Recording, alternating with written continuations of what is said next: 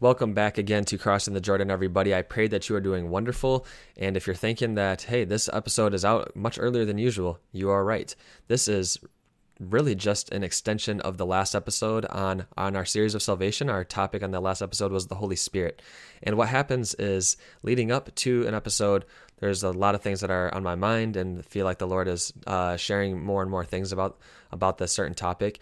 But also, this happens after recording the episode, and so oftentimes I'll actually go back and just record a little part and then insert it into the original episode a little bit. But this one was uh, so long, and you know, there's so many other things I wanted to say about the Holy Spirit, and it's going to be endless of what we could say about the the life of the Spirit, but there is more that we we can say. So I just figured, you know what, I'll make a short little episode about the more of the Holy Spirit, and uh, and it's going to really follow the exact same frame of what we did last time. Um, and the topic of salvation, uh, we talked about uh, in our last episode about the the Holy Spirit. We talked about how the Holy Spirit is who he is, which is eternal God. He's the eternal love shared by the Father and the Son, and he's referred to as a person, so he's eternal God. We talked about where he was in salvation history from creation all the way through the end. We've talked about how uh, he makes us children of God, but not only in this episode, not only does he make us children of God, he makes us so much more in Jesus. And so we're going to talk about that briefly again today.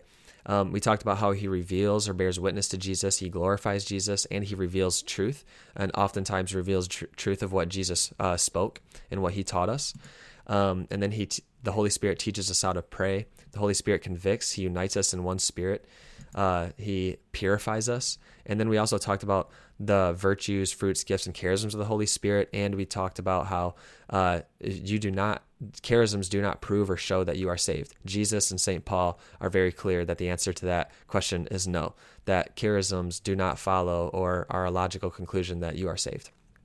So this one we're going to be talking about it's the kind of the same agenda or same outline so to speak, but it's a little bit more on a few points. So on this one um, we're going to be going again through just briefly again the salvation history of a beautiful way to summarize it and also to pull out some Old Testament scripture that we're going to be talking about um, I'm going to also be talking about very quickly uh, so, um, how the Holy Spirit and the life of the church. Um, we went into that depth into depth in the last episode, but we're going to go in a little bit more. Then we're going to be talking about all the, uh, the even more of what the Holy Spirit makes us. It's not just He makes us a child of God, but He makes us all of these other things that we're going to go into. We're going to be talking about uh, how he reveals Jesus, uh, praying in the Holy Spirit, and how he convicts. And then we're going to briefly clarify a few other points on the topic of charisms. And then we'll say a little prayer to the Holy Spirit at the end. So, um, yeah, so we're going to get right into it. So, this, uh, the, to start off, the title of the episode of Your Advocate, the Holy Spirit, was to be in direct contrast to the episode right before it in the series of salvation, which was Your Adversary, the Devil. So we had an entire episode on the devil and who he is, but in this episode, it's Your Advocate, the Holy Spirit. It's a explicit and a meaningful contrast between who our ally or our advocate is, the Holy Spirit, versus our adversary, the devil. And so, and that is not to put them on the same playing field. It's to show that the one who, the you know how uh, Saint John he could say in his first letter that he who lives in us is he who is greater than he who is in the world, because the Holy Spirit is eternal God. there is no competition between the Holy Spirit and the devil. The devil, again, as we talked about, is a fallen angel, a creature of of God, and so he's very limited, but he's very powerful and more than our humanity can bear but uh, the Holy Spirit is more powerful than He, and the Holy Spirit abides in us. And so um, that title is supposed to be kind of contrasting your advocate, your whole, your ally, the Holy Spirit who lives in you, is greater than He who is in the world, who is your adversary, the devil. And so let's get right into a little bit more of the overview of salvation history. So the first thing I would, I would like to do is actually we talked about last time. We talked about how uh, the Holy Spirit was there at the at the time of creation, and we showed that the Holy Spirit was there throughout all of salvation history th- uh, through the inspiring of the law and the prophets um, until the fullness of time uh, in the time of Jesus. And we talked about all of that. So, what I want to start out with is just uh, two scripture verses from the Old Testament that uh, also are these prophetic messages of the Holy Spirit. This until the fullness of time came, the fullness of Jesus, the fullness of the Holy Spirit, and the fullness of the Trinity was fully revealed. But Ezekiel 36, verses 24 through 28, this is a beautiful prophetic message about how the Holy Spirit would be given in baptism and what the what baptism, what the Holy Spirit does in our baptism. And so Ezekiel 36, starting in verse 24, it says, For I will take you from the nations and gather you from all the countries and bring you into your own land. I will sprinkle clean water upon you, and you shall be clean from all your uncleanness, and from all your idols I will cleanse you. A new heart I will give you and a new spirit I will put within you. And I will take out of your flesh the heart of stone, and give you a heart of flesh. And I will put my spirit within you, and cause you to walk in my statutes, and be careful to observe my ordinances. You shall dwell in the land which I give to your fathers, and you shall be my people, and I will be your God.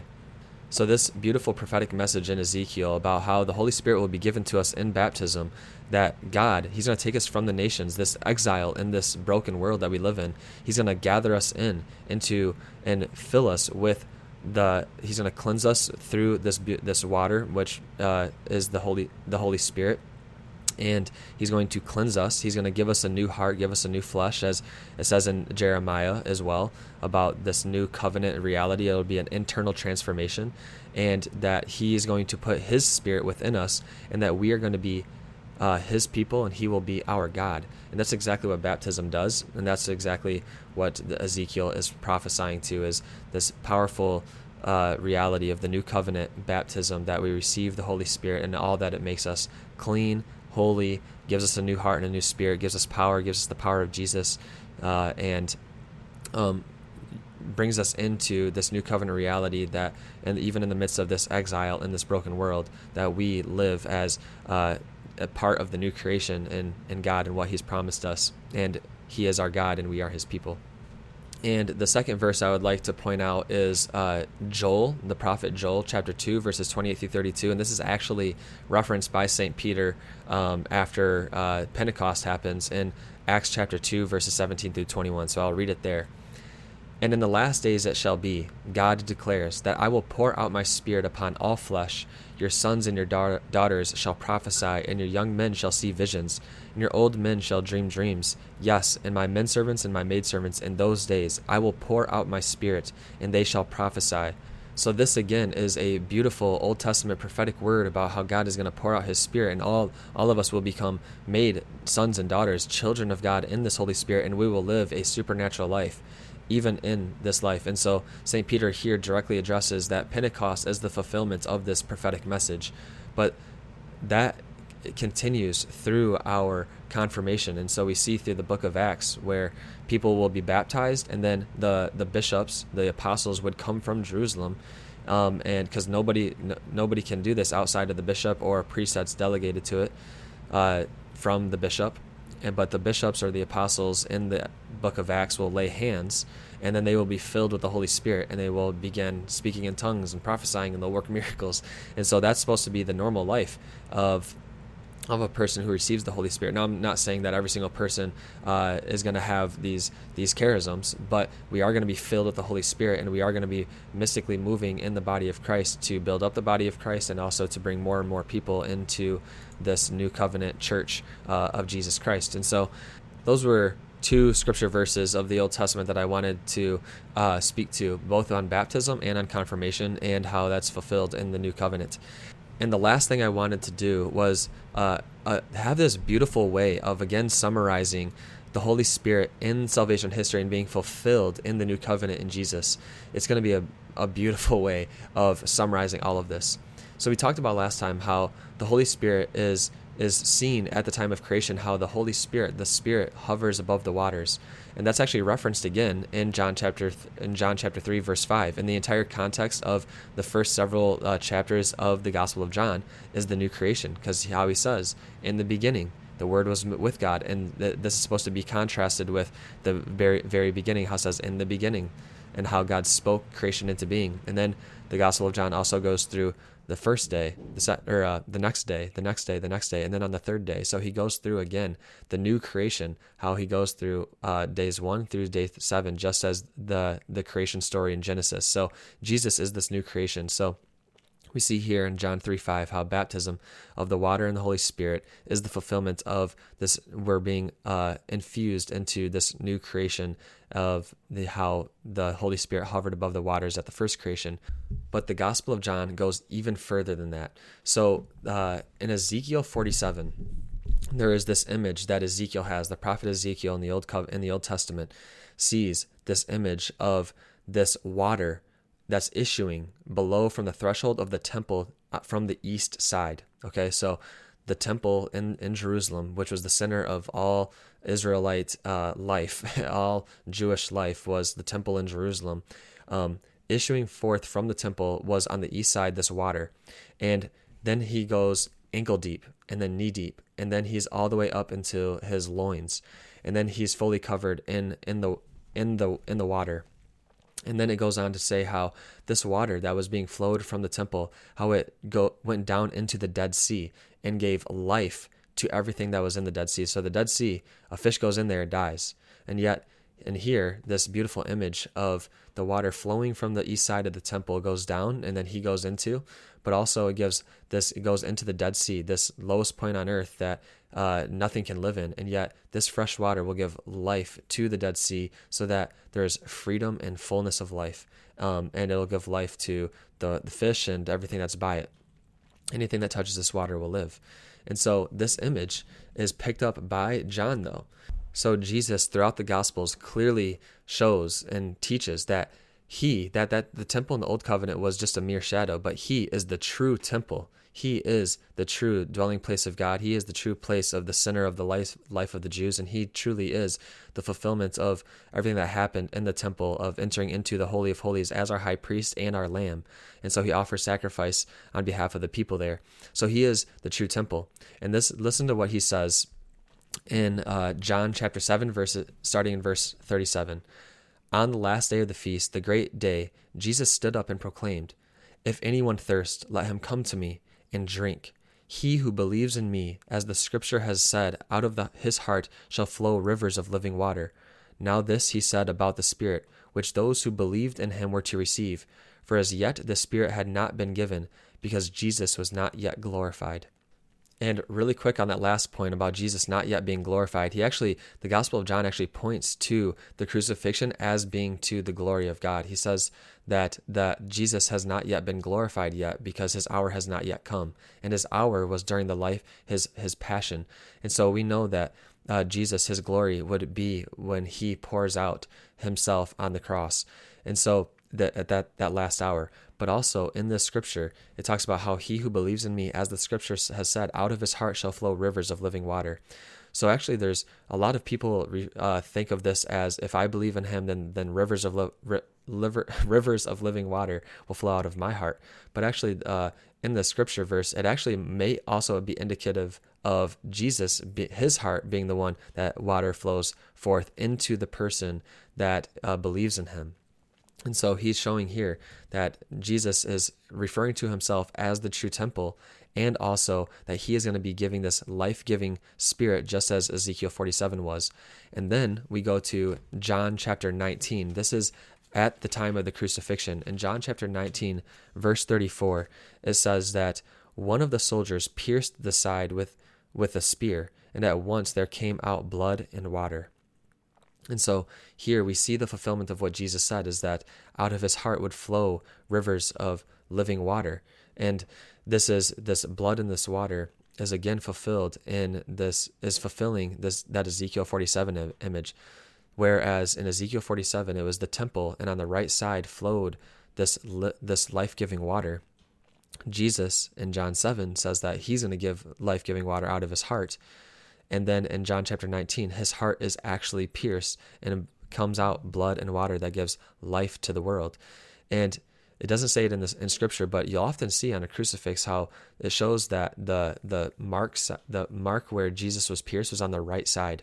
And why is that? Because the the church and people and, and art uh, you know picking up on all that Jesus did and he fulfills everything in the Old Testament is Ezekiel 47 is it was on the east side or on the right side And so Jesus is pierced on the right side. And actually, I mean, he scientifically could because uh, be pierced there and his heart be pierced be on even on the right side because his heart would be enlarged. But um, he was pierced on the east side of the temple. So Jesus, he his body is the true temple, and his heart is the altar. This sacred place where the blood and water, this life giving blood and water, flows out from the side of the temple and gives life to the dead things, just as Ezekiel 47 did. And we see this in the fulfillment uh, as well in Revelation 22 1 through 4. And so this is in the last chapter of the entire Bible. This is at the end of time. And it says this, starting in verse 1 of chapter 22. Then he showed me the river of the water of life, bright as crystal, flowing from the throne of God and of the Lamb through the middle of the street of the city.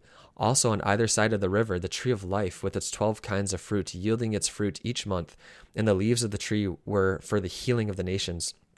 There shall no more be anything accursed, but the throne of God and of the Lamb shall be in it, and his servants shall worship him. They shall see his face, and his name shall be on their foreheads. And night shall be no more. They need no light or of lamp or sun, for the Lord God will be their light, and their, they shall reign forever and ever. And so, this beautiful image of, again, the temple, the throne of God, the throne of the Lamb, this life giving water flowing, is truly what happened at the crucifixion and what happens at mass. And we we receive this life-giving water. Jesus as the true temple his heart the sacred his sacred heart this is why we we adore his sacred heart is because it is that that altar um, that ezekiel 47 where the that life-giving water and the blood of the sacrifices would flow would be from the east side out of the temple from the altar jesus he is the true temple and his heart is the altar and out of the right side or the east side flows out the the life-giving water and also the blood of the sacrifice that gives life to the world. And so this entire old, this salvation history from creation from Ezekiel 47 points to John 7 and to John 19 and to Revelation 22. In the fullness of time, Jesus, as the true temple, would give his heart and the blood and water would give life to the world. And so that is a just a beautiful, really quick imagery of how the Gospel of John and in Revelation, the same author, picks up on this beautiful prophetic image of, of Ezekiel 47. Jesus as the true temple, Jesus as the true altar, Jesus giving life giving waters, um, which is the Holy Spirit. And so that is a beautiful way to summarize or, uh, or do an overview of the salvation history on the Holy Spirit that comes forth from Jesus. So, moving on to the rest of the episode is really quick on um, we talked about the, how the the entire life of the church is the life of the Spirit. The Holy Spirit, we, like the church can't do anything except by the Holy Spirit. And so the entire we talked about that how the entire life of the church is animated by the Holy Spirit. Um, I was talking to uh, this was like in 2018. I was talking to a, a, guy in a grocery store, and I said, "I'm going on the Camino. Anything I can pray for you?" And we're just gonna be led by the Holy Spirit. And he was like he's like, "You're Catholic?" And I was like, "Yeah." He's like, "I've never heard uh, a Catholic talk about the Holy Spirit." and so, uh, one, that's really sad. But two, I don't think he's actually uh, talked or know a lot of Catholics because the Catholics I know are in love with the Holy Spirit. And so, um, but also one thing that he said was that the church isn't just a building. He was saying this implying as if us Catholics believe that this church is like this this rigid place of a building. And the church doesn't teach that. We've never taught that. We've never believed that. We could be the Catholic Church with no building at all. Um, the holy the the church is the people of God united in the Spirit. Um, and so uh, the the church is not a building. Totally agree. And go back and listen to our episode about the entire life of the church and the sacraments are the life of Jesus by the power of the Holy Spirit. Um, the entire liturgical life of the church, the sacramental life of the church, even the how the canon of the Scripture was formed, and Scripture itself breathes on us the Holy Spirit. The church teaches, and so yes, the church is imbued with the life of the Spirit. Um, and then we talked about last time about how the Holy Spirit makes us children of God, but even more than that, he makes us into Jesus. So, what Jesus made possible, the Holy Spirit makes actual in our lives. And we talk about this all the time in our identity. What Jesus is by nature, we become by grace. And this is by the grace of the Holy Spirit. So, we can do nothing without the Holy Spirit. Apart from Jesus, apart from the Holy Spirit, we can do nothing. Um, and this Holy Spirit is so powerful in 2 Corinthians 5:17 and in Galatians 6:15, St. Paul says that that in Christ we become new creations. And we are only in Christ if we have his spirit that dwells in us, as Romans 8 says. And so we are made new, new creations. And this is not a flimsy statement, this is a reality that we've become partakers of the divine nature, that we participate in the Spirit who is God, that the love of God be poured into our hearts, that our hearts would be made new, that we'd be transformed, that we would have power over the enemy, that we would destroy strongholds by this Holy Spirit, that we would see signs, wonders, healings, and miracles. We would hear God's voice in a new way. We are we become children of God by divine uh, adoption that we literally become divinized and glorified in this Holy Spirit, that we move from glory to glory by the Holy Spirit, and we are given freedom by the Holy Spirit. Like these are not flimsy statements. This is a radical life of joy, peace, and righteousness in the Holy Spirit, moved in power and love. And the Holy Spirit makes us into everything that Jesus is and gives us power to do everything that Jesus did in his humanity. And uh, Jesus, as the Messiah, he even refers to the Holy Spirit. This is his mission statement. In Luke 4, verse 18 through 19, he says this The Spirit of the Lord is upon me, because he has anointed me to preach good news to the poor. He has sent me to proclaim release to the captives and recovering of sight to the blind, to set at liberty those who are oppressed, to proclaim the acceptable year of the Lord. And so, Jesus, he, as the Messiah, is anointed with the Holy Spirit. And in Acts 10:38, uh, this is Saint Peter. He's talking he, in verse 38 of chapter 10 of Acts. Saint Peter says, "God anointed Jesus of Nazareth with the Holy Spirit and with power, how he went about doing good and healing all that were oppressed by the devil, for God was with him." And so the works of Jesus become the works of works of the church and the works of his disciples by the power of the Holy Spirit. So we too can say in Luke 4:18, "The spirit of the Lord is upon me, for he has anointed me to preach the good news and to heal and to recover and to set at liberty those who are oppressed by the devil." And in uh, Acts 10:38, that God anointed us so that we can go and destroy the works of the devil and to set free and heal all those who are oppressed by the devil because God is with us. It's because the life of Jesus becomes the life of all Christians. And the title Christians, as we talked about in the last episode briefly as well, is not a flimsy statement either. Christians means little Christs. Christ is anointed, the Messiah. We are little Christs because we are conformed, we are united, we are one body, one spirit with Jesus. And Jesus came to fight and to liberate. So the mission of Jesus is the mission of the Holy Spirit in us. So what Jesus did, which was to come to fight and to liberate, uh, the Holy Spirit does the exact same thing. And in Ephesians 6 17, St. Paul, as he's talking about how we are to be clothed with the whole armor of God, he says that we are to have this the sword of the Spirit, which is the word of God. So the sword of the Spirit. So with this Holy Spirit, we destroy, we take down the the enemy of the fallen angels and lies, and we uh, we take we take captive every single thought captive we ta- take every single thought captive to Christ and we destroy strongholds with the power of the Holy Spirit. And so if this is true, then it is not enough to just be cleansed of sin, but we need to be filled with the Holy Spirit. And this is the entire point of uh, what Jesus talks about in Matthew 12, verses 43 through 45. And again, as we talked about before, how the Holy Spirit is often to referred to as if um, or symbolized by water, by water. So in Matthew 12, verses 43 through 45, Jesus says this When the unclean spirit has gone out of a man, he passes through waterless places seeking rest, but he finds none. Then he says, I will return to my house from which I came, and when he comes, he finds it empty, swept, and put in order. Then he goes and brings with him seven other spirits more evil than himself, and they enter and dwell there, and the last state of that man became becomes worse than the first. So Jesus is saying that this man, he an unclean spirit has gone out of him. And then the spirit was seeking waterless places, places where the Holy Spirit is not. And he comes back to this man who is cleansed, everything's put in order, but nothing's filling this man's house, his heart, his mind, his soul, so to speak, which is the Holy Spirit. He needs to be living a life of the Spirit. We need to be living a life of the Spirit filled with the Spirit so that no evil spirits can come in. Um, and this is why it is not just for us, our lives to be put in order to be good people. No, we need to be living a life of power in the Holy Spirit. And so that the whole that these unclean spirits that come out of us, that that leave us, that we destroy, that the Holy Spirit destroys in us, uh, does not return, um, because we it's not enough just to be emptied. We need to be filled with God, with the life of God.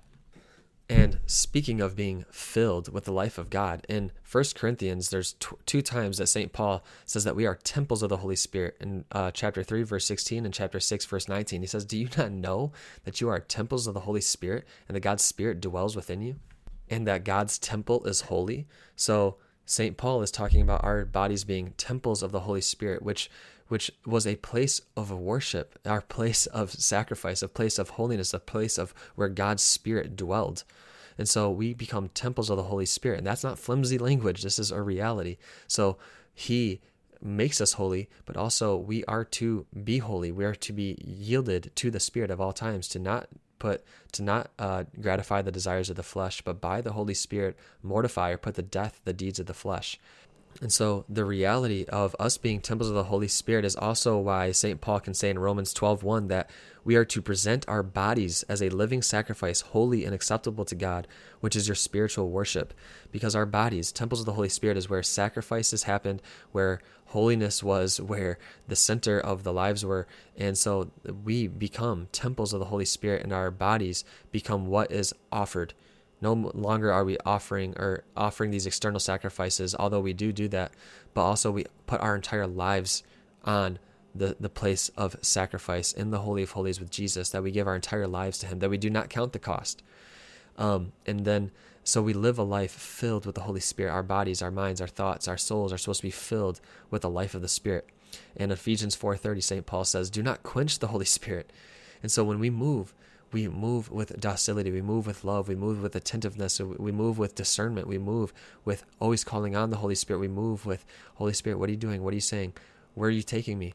Help me listen better. Help me do all these things better. Invite the Holy Spirit into every single aspect of our lives. And because there's always more, there is no such thing as a mini Holy Spirit the person who's just baptized and the person who's been walking uh, life charismatically for 50 years in the Holy Spirit have the exact same spirit. The person who is a baby and just was baptized has the same Holy Spirit as a person who's 30 years old. The same Holy Spirit abides in every single person that's been baptized and is united in Jesus. And there is no age, gender, race that everybody has a different spirit for. No, we have there's one Holy Spirit and there is no many Holy Spirit. The Holy Spirit is power. And so this powerful Holy Spirit abides in all of us. And so there's always more. Continue asking for more and more and more. And Jesus, I repent right now for not asking for more. You love to give us good things, and the greatest gift is the Holy Spirit. So we ask for more. Um, and not only do we talk about all the things that the Holy Spirit does, but also even in St. Paul says in Romans 12:3 that no one can say Jesus is Lord except by the Holy Spirit. So when even by the Holy Spirit, they, they the Holy Spirit reveals and convicts us that Jesus is risen and alive, but also by this Holy Spirit we say Jesus is Lord of our lives. Lord meant to be a person with complete authority. Whatever they say goes. They have dominion over them. Jesus is Lord of our lives. It means that there is no aspect of our lives for which He does not have dominion over. We invite Him into everything because He is the one that gives life. He is the one that's full of goodness, truth, and beauty, and of what our hearts long for. And so we invite Him into everything. So only by the Holy Spirit can we say Jesus is Lord and mean it. Meaning it by the way that we live, meaning by the way that we speak, the way that we listen, the way that we we, we react, the way that we carry ourselves, and we, the way that we walk in the life of Jesus. And we also talked about how the Holy Spirit teaches us how to pray, but not only that, in 1 Thessalonians 5:17 and actually right after that too, St. Paul says, "Do not quench the Holy Spirit." But in 1 Thessalonians 5:17, that's the part where St. Paul says, "Pray without ceasing." But also in Ephesians 6:18, St. Paul says, "Pray at all times in the Spirit." Pray at all times in the Spirit. And so the life of prayer is is the life of the Spirit we have to continue to pray. We have to always pray. And what we mean by prayer is yes, having set, a, set uh, setting aside time to intentionally pray, to listen, to talk, and uh, to do all those things. But as the Catechism teaches, that we cannot pray without ceasing if we do not pray sometimes. But our entire lives are, are, supposed to be a life of prayer, which means our hearts are always united, always being attentive to the Spirit, even as we go about work. And the life of prayer is so deep. Um, there are three types of prayer. Vocal, where we just speak to God what, what's on our hearts and our minds, meditative we're actually meditating on the word of god and letting it soak in our in our into our bodies into our interior life. And contemplate where we just gaze and love at jesus and let him move us to, we're totally imbued by the spirit to be led by the spirit uh, to be uh, when we're contemplating scripture to be, the holy spirit allows us to go into the scene and to to feel to smell to hear to feel emotions within the scene of the gospels um, so our lives of prayer, vocal, meditative, and contemplation is deep. and that's only by the life of the Spirit to pray without ceasing.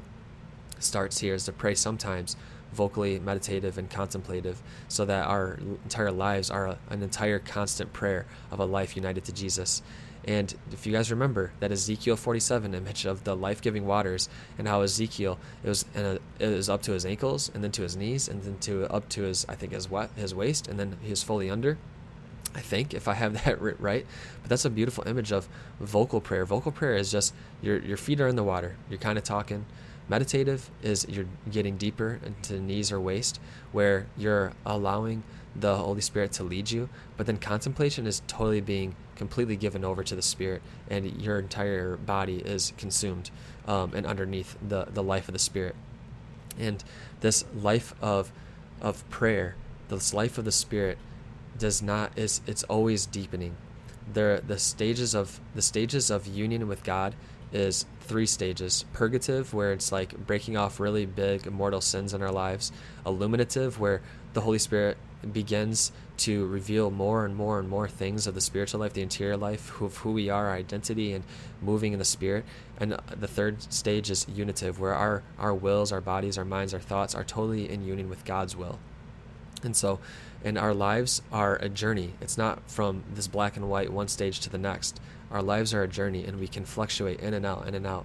But our devotion, our affection towards Jesus, by the power of the Holy Spirit, and this life of prayer, has to be constant, has to be continuing to go. Because if we do not yield our lives to the Spirit, we will sin, we will fall, we will fall short. And even if we do, that's not to despair. On the contrary, the Spirit lifts us up. And so even if we fall, we, we just we repent and we continue moving full, with full full conviction that the love of Christ compels us that we move on because Christ Jesus called us his own. And one more thing while we're on this topic of praying in the Holy Spirit and how this can move us and how we are transformed by the Spirit by this gift of prayer being united to Christ so that we can be dead to sin and alive to God. I want to briefly touch on of the seven deadly sins or the seven deadly vices and their corresponding seven lively virtues. And they're called seven deadly sins because typically we can always trace back the root of every single sin are one of these seven and the primary one is going to be pride. But wanted to correspond of these seven uh, sins or seven vices that are rooted in every single sin and uh, the seven lively virtues that we uh, can work on by the grace of the Spirit to grow in. So the first deadly sin is pride, and that is being a, having a life centered on yourself. And the lively virtue, in, in contrast to that, is humility. So we humble ourselves uh, to God and His truth, and to love God and to love other people. And uh, I love how Saint Paul says that uh, humble yourselves and to not and count others better than yourselves and to not be haughty, but to associate with the lowly. And so to find yourself at the lowest place in all circumstances and to serve our brothers and sisters. The second deadly sin is envy. So not only are you jealous, but envy is more so like uh, you feel a sorrow for other people's goods, like you wish they did they didn't have it. This is what the devil. that's this is the sin of the devil. Um, but lively virtue that uh, that contrasts that is admiration. So this admiration or this thanksgiving of other people, the gifting in their lives. So going out of our way to praise others is a way that we can do that. The third deadly sin is anger or wrath. The lively virtue that corresponds to that is forgiveness and just being active engagement to uh, just in the name of Jesus or renounce the spirit of anger and um, to forgive when people are uh, you know hurt us. The fourth deadly sin is sloth or laziness. This is like when we just grow uh, you know, tepid or just lazy in our spiritual life, our devotion, or in any work that the, that God gives us. And the lively virtue for that is zeal, zeal, and it's uh, um, yeah, just to continue a continuing confidence in God's mission and uh, and and continue moving on. The fifth uh, lively or deadly sin is avarice or greed. So desiring riches or desiring wealth or you know desiring things for ourselves the corresponding or the contrasting virtue is generosity, is to lavishly give, to unselfishly give to others. The sixth uh, deadly sin is gluttony, or to, it's not just food or drink, but to to want to indulge in really anything. Uh, like you want to have all these earthly goods, which they can be good, but overindulging them in them is a deadly sin. And the seventh and the the sixth uh, corresponding lively virtue with gluttony is asceticism or self discipline. Um, or self control, and this is why we pray, fast, and give alms. Um, but uh, so it's training our our desires and not just saying like I want to consume everything for myself, but I'll actually give them away and have self discipline where I can say no and yes at the proper times. And so the virtue with that is is prudence, knowing when and how and where to do the right things. And the seventh deadly sin is lust. And this can be sexual lust, but also can be broader than that. But the corresponding virtue with that is is chastity, is having right ordered uh, desires and right ordered um, passions and actions that correspond with with reality and reason, and not just with our feelings. And the last thing I'll just say about these seven deadly sins and seven lively virtues is yes, deadly sins. All of our sins can be rooted back to one of these seven uh, deadly sins. Um, and then all the corresponding or contrasting virtues are the ones that we just went through. And virtues are typically found in the middle. So, for example, if uh, we should have righteous anger. So, um, the one side is I don't have any feelings at all. Well, then we're not human if we don't have any feelings, and there's there are injustices in this world that should make us angry. But the other side of that is being so angry that we can't control it, and we go and make it worse um, because we are not rational. So the virtue is found in the middle. There is is that it's it's a righteous and holy anger gifted with the cardinal virtue of prudence, of knowing and temperance of how we are going to continue moving uh, forward and having this proper balance in that. But so typically virtue is found in the middle, but virtue is not to be found in the middle of our lives. Virtue, there is no moderation in virtue. So virtue is typically found in moderation, but there is no such thing as living in moderate virtue, where our entire lives are supposed to be marked fully by virtue, which only comes by the grace of the Holy Spirit. So if if there's anything that take away from all about the Holy Spirit and the life that God wants for us is that the life of a Christian is impossible. That's why we need the Holy Spirit because we need God. We need God to live in us. We need God, His power, His strength, His courage, His His wisdom, His thought, His mind and so and his love most importantly. But to continue pressing on because this life as a christian in the flesh is impossible because our broken humanity is broken. And that's why we need the holy spirit the power of god and the wisdom of god. And then the last thing i want to say too about how we talked about how the holy spirit convicts. But not only that the holy spirit converts. And this is a crucial part to know if you're an evangelist and we we're, we're all evangelists. Um, but uh, when we go and evangelize, this should take all the pressure off of us. We are to love and to be moved by the Spirit. The Holy Spirit is the one who convicts, the Holy Spirit is the one that converts, and it's not us. So, uh, to be yielded by the Spirit and allow the Spirit to work. And then the last thing I wanted to talk about was charisms. We talked about uh, charisms. Well, actually, really quick virtues, fruits, gifts. The virtues, fruits, and gifts of the Holy Spirit we talked about and that each one of those could have an entire series on. So that was not meant to be exhaustive. So continue to do your research as well on the fruits, gifts, and charisms, and do workshops of finding your charisms um, and things like that. But the last thing I wanted to talk about on charisms, really quick, when we, I was talking about prophecy. Prophecy oftentimes is associated with predicting the future, which that is a part of prophecy, but it also can come through words of knowledge, like God revealing to you a part of this person's life that he wants to speak life into. And we can hear God's voice through hearing, seeing, feeling, or thinking. So we're just and this is again this is i i'm a part of encounter ministries we have an entire class on this stuff we have an entire quarter on prophecy so this again is not to be exhaustive but just a little bit more is that we can hear god's voice in prayer by hearing with our ears or seeing if we close our eyes, whether that's uh, receiving actual visions or just receiving in our imaginations or feeling. Like I, I began first feeling God's presence in my body. Like all of a sudden my knee would start hurting and it'd be like, oh, that person has a bum knee. um, it's just feeling other people's pain in my body of what God wanted to heal. Um, or then thinking. All of a sudden these random thoughts and this is why we pay attention to our thoughts and we we renounce the bad and we receive and accept the good and ask God for more. And so we can hear God's voice through hearing, seeing, feeling, and thinking. And it's uh, just simply as being moved by His inspirations, which are rooted in love. And all prophecy is to be consistent with public revelation of Scripture and tradition uh, by the church. And so nothing, so you, you can't hear God's voice and be like, oh, uh, Jesus is not divine. you know that's not the the voice of God. Um, and so this the it's through public public revelation. Everything is consistent with public revelation. So we need to know public revelation, scripture and tradition, and the life of the church.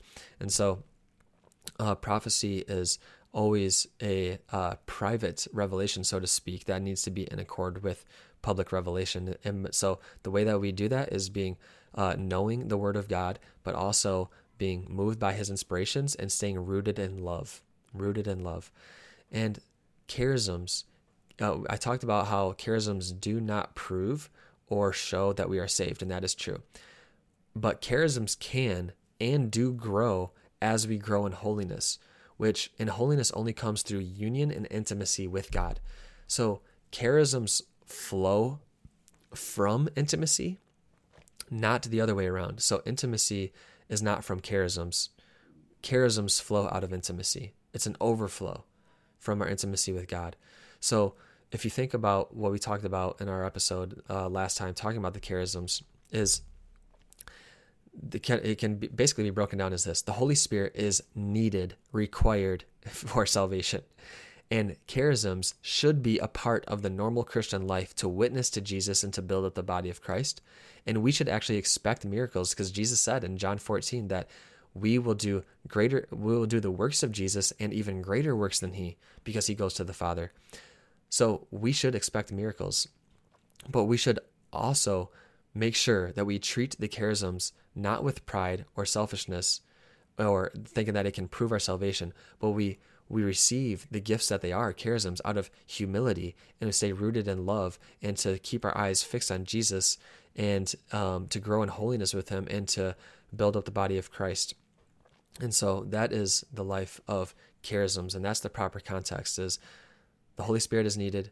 Charisms that should be expected, but charisms do not prove or show how great we are, uh, holiness, and we need to check our hearts and to stay humble, to be meek, and to be pure in heart, so that we should we can see God.